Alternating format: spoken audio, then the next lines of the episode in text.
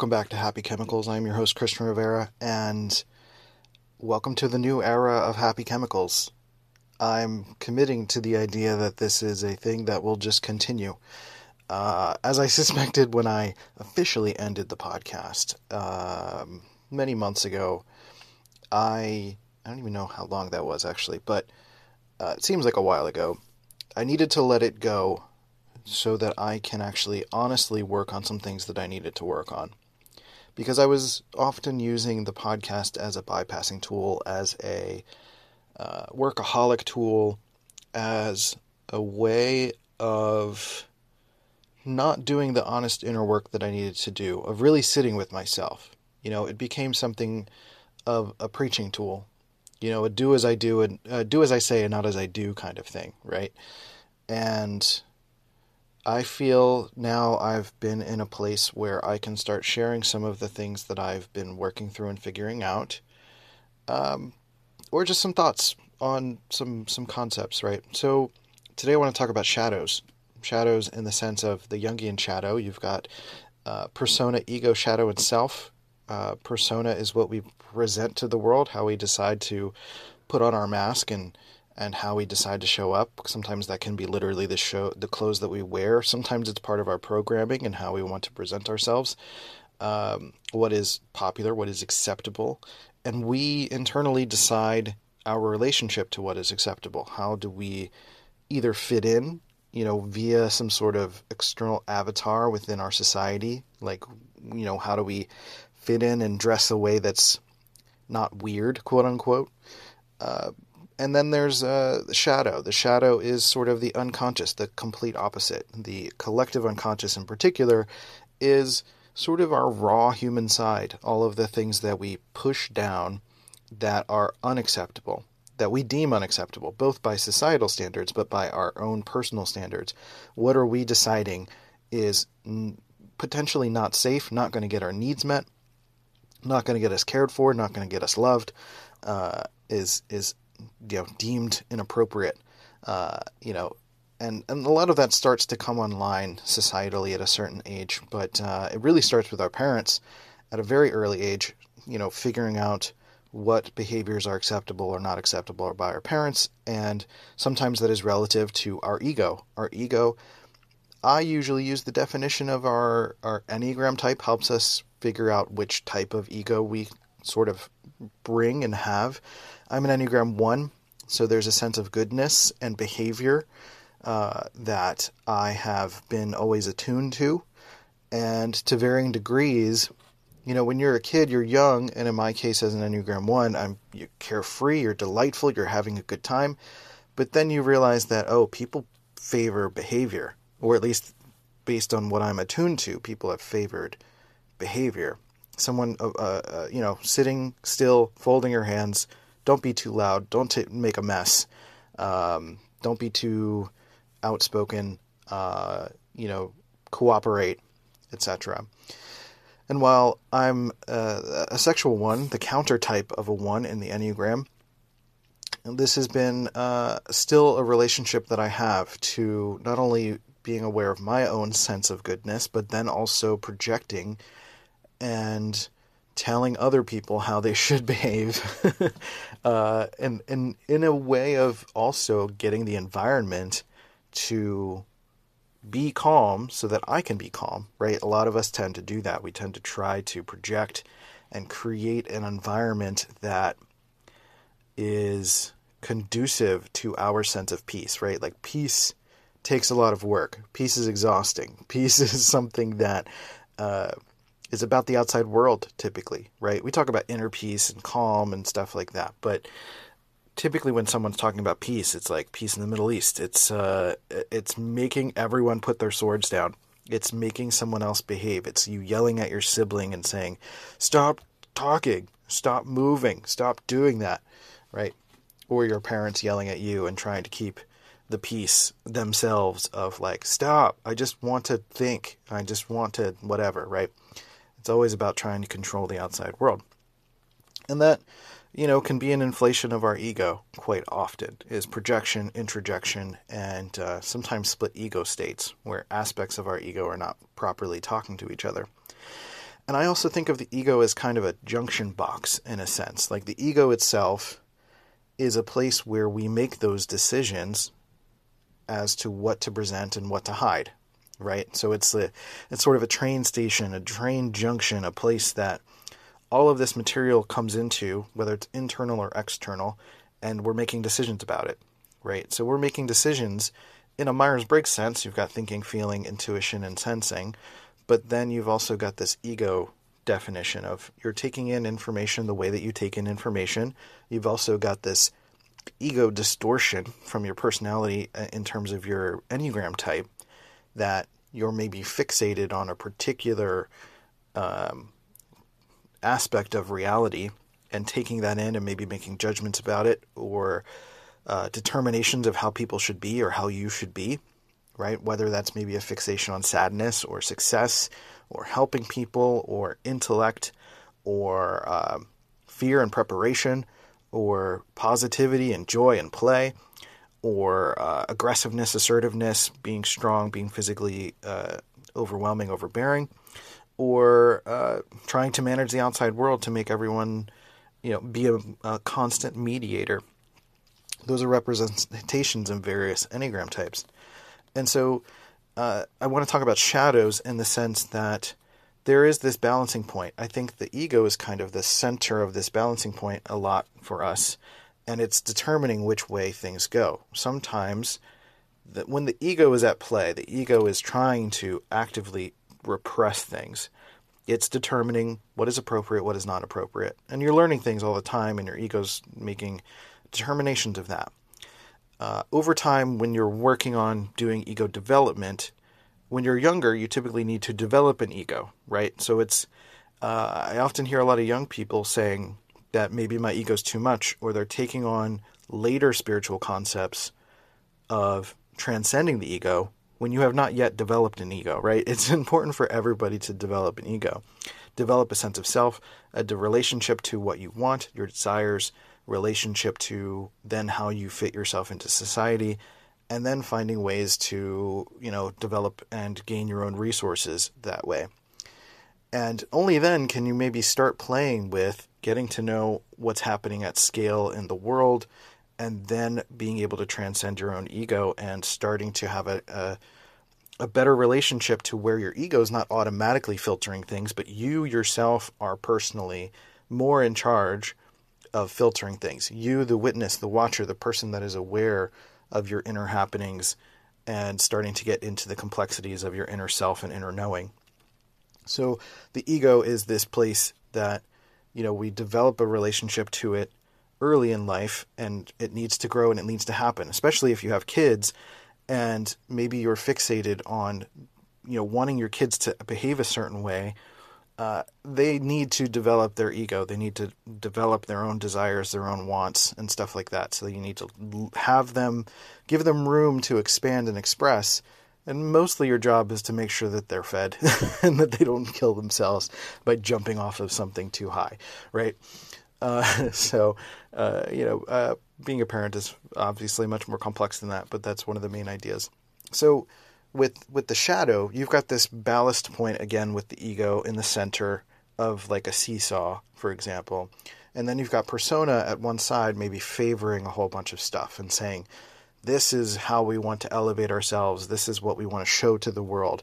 This is what is deemed appropriate. This is how we look. This is how we look like a professional. This is how we look like a father. This is look how like how we look like a mother or a partner or whatever.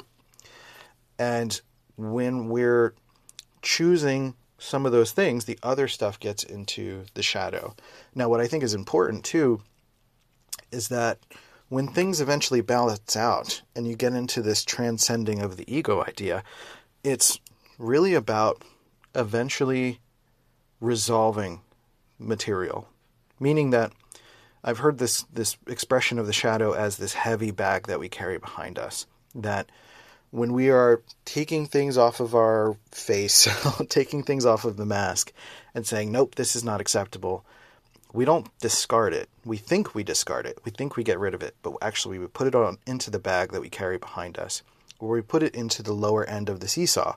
We can't elevate ourselves without a heavy counterbalance on the other side, right?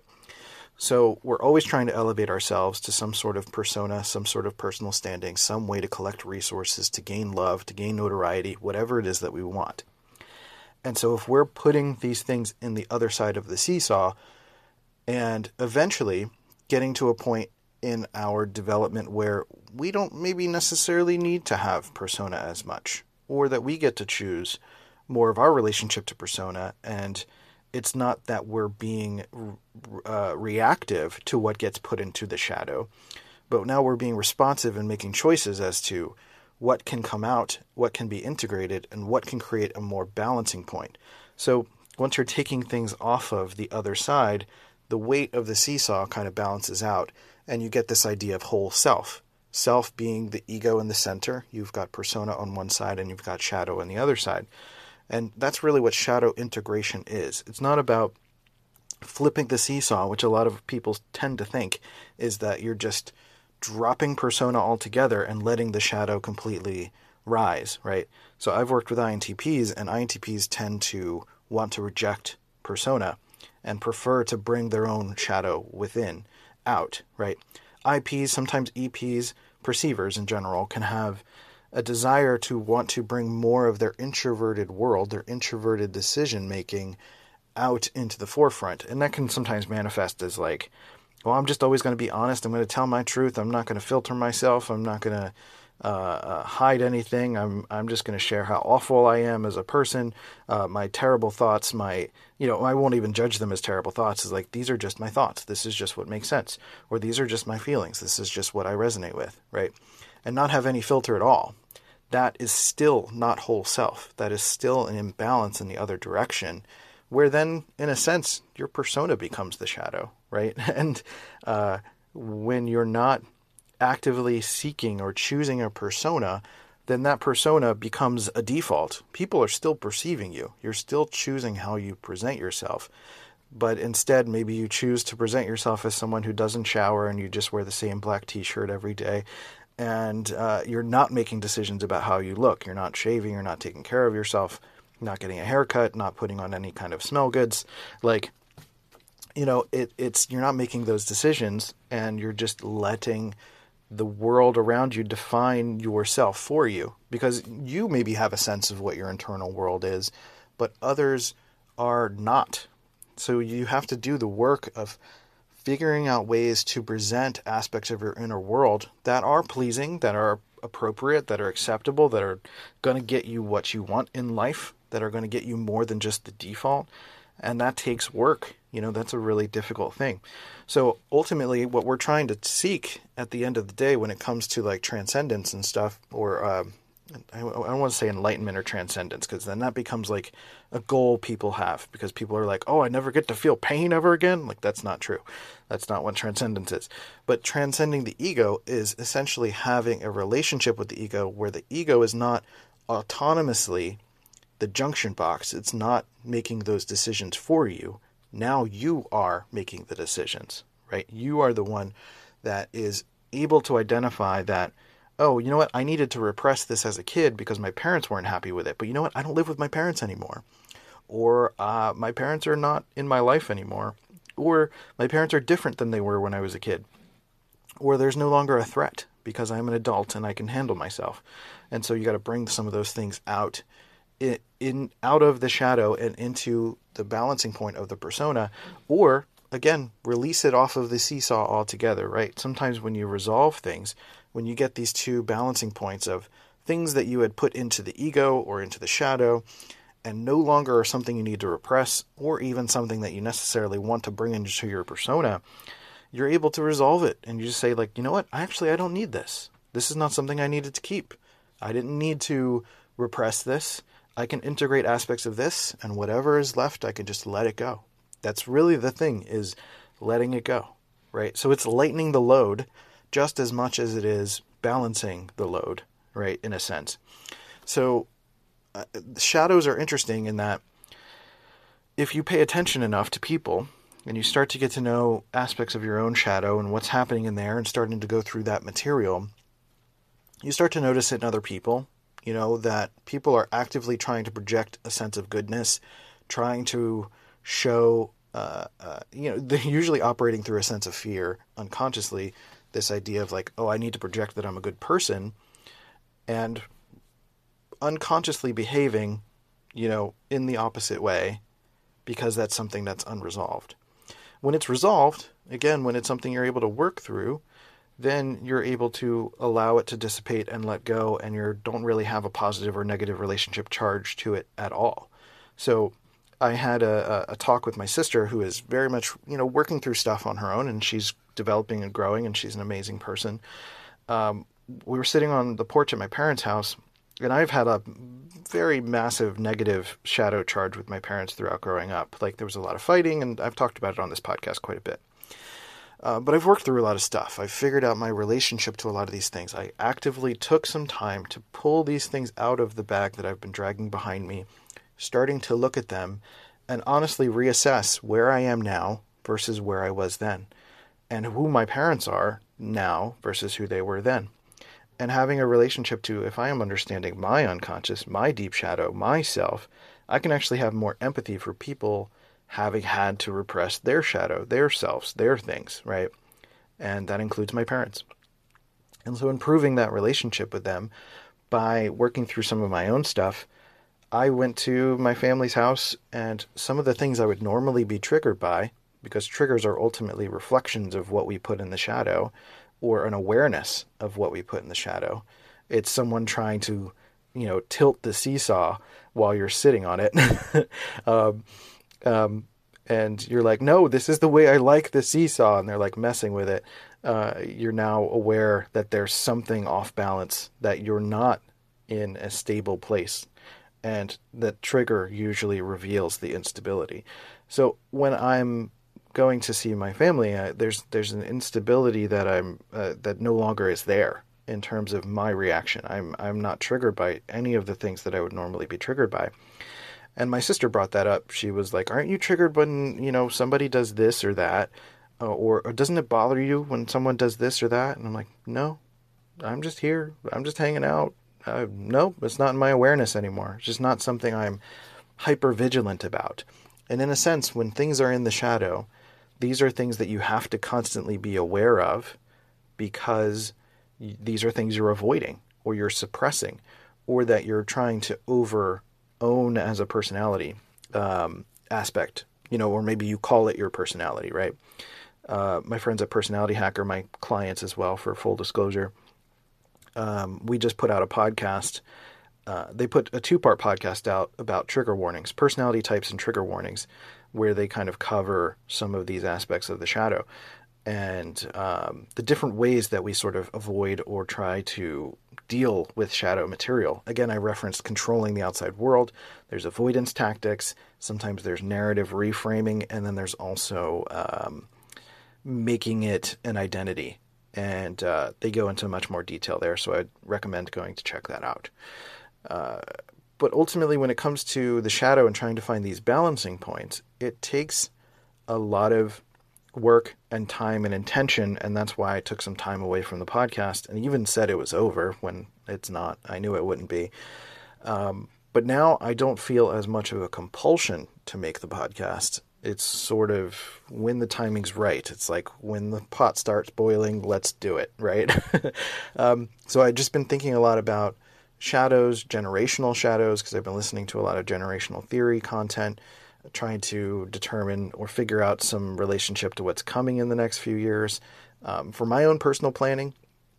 But ultimately, like I mentioned, with resolving some of the shadow material, it sometimes resolves some anxiety, some hypervigilance. Again, it's like you have you may be avoiding triggers again or trying to you know make sure that these things are never in your view you know you might be trying to control the narrative or only hanging out with people who would not trigger you and really limiting your experience limiting your awareness to only things and people and experiences that make you comfortable. Someone who's not going to come up and try to tilt the seesaw, or you're only allowing certain people on the other side of the seesaw um, because of you know whatever factors seem comfortable, right?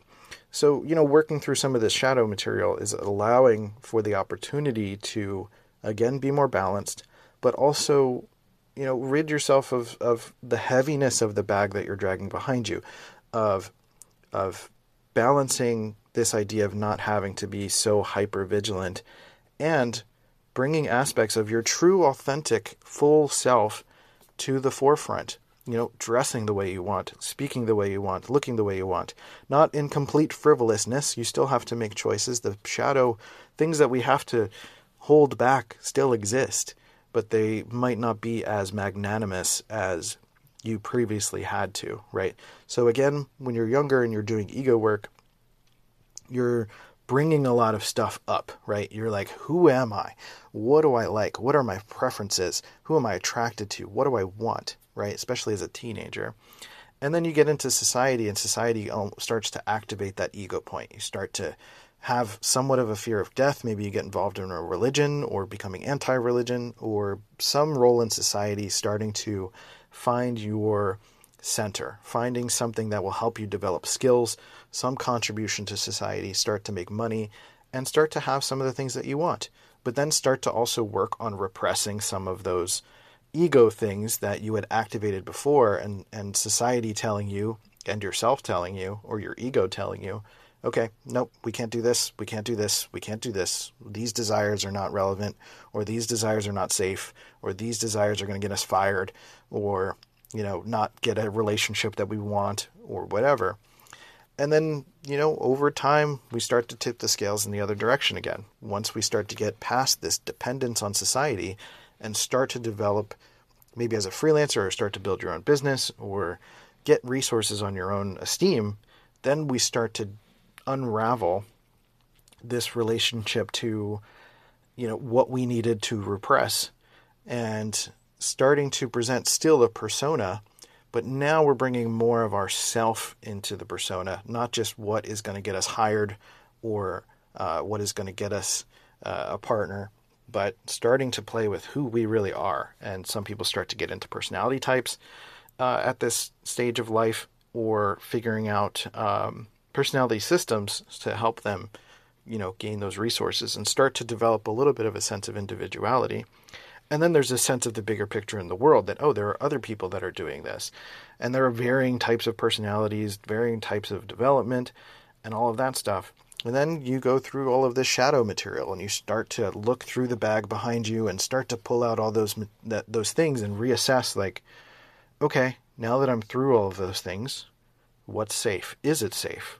You know, and you really have to deliberately, one at a time, go through those things, take the time to do it, and uh, go through a, a, individuation process, or start to um, go towards individuation. That might not necessarily happen in uh, anyone's complete lifetime because variables and circumstances are always changing, but individuation is is this process of really trying to keep yourself balanced in you know, becoming aware of your projections, becoming aware of your triggers, becoming aware of when maybe you're taking on someone else's feelings that are not yours, right?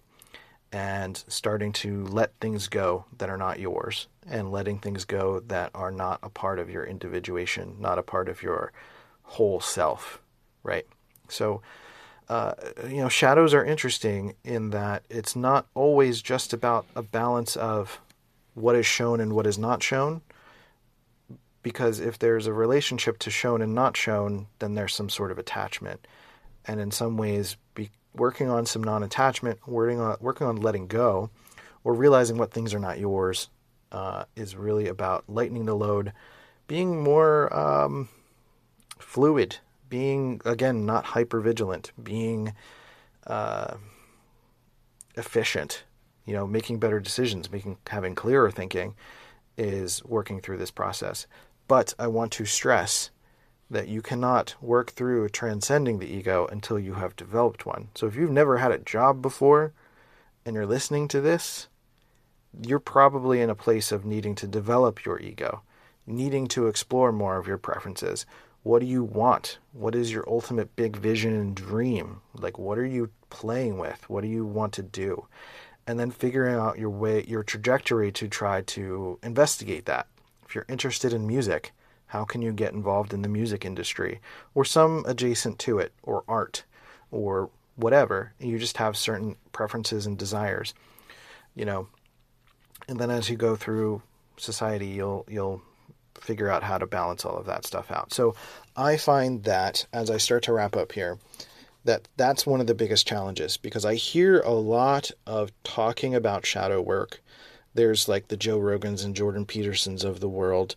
That I don't think Joe Rogan's talking about it personally so much as he's had guests on, but um, you know, sort of uh, what used to be the intellectual dark web. I don't know if that's really a thing that exists anymore, but typically more of like the younger guy, Republican side, more conservative um, person who is uh, maybe railing against the women's movement these days. There's more of a superwoman idea versus like the Superman of a hundred years ago, and needing to figure out, you know, where you are in the stage of life, in the stage of development, because a lot of people aren't talking about development. They're just saying doing shadow work, right?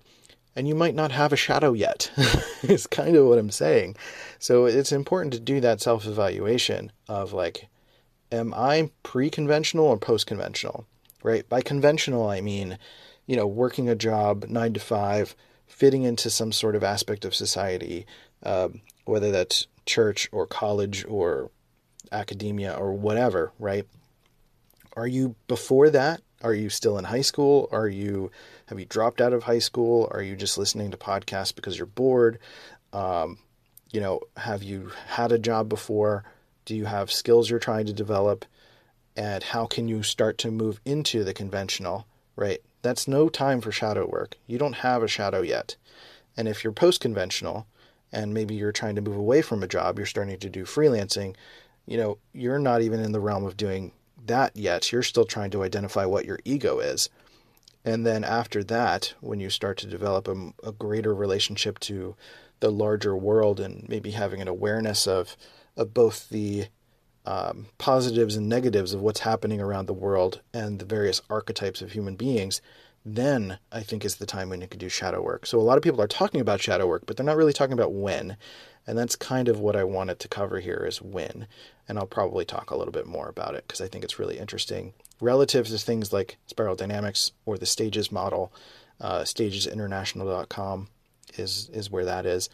Uh, and, um, you know, things like integral theory and stuff like that. So the win is super important because I think there is a massive bottleneck of young men in particular who are not allowing themselves to find a way into the workforce uh, or into the trajectory that they want to get into, and instead are sitting at home in a quiet room on, on their computer or their phone, you know, complaining that the world is not catering to them anymore.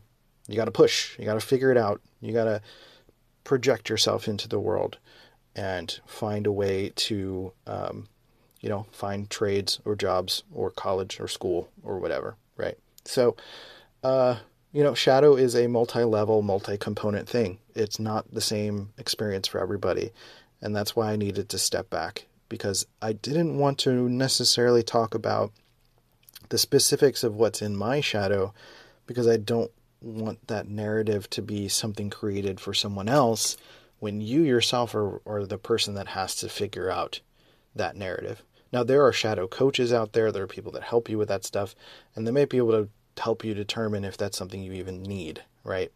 My my little brother, he's lovely and wonderful. He came to me and he said like, "I think I have too much of an ego." And um I'm like, "No, I don't think you're showing enough of it." you know, I want to see you like he's an amazing guitarist. He's got a lot of preferences. He's artistic, uh, and we need to see more of his persona.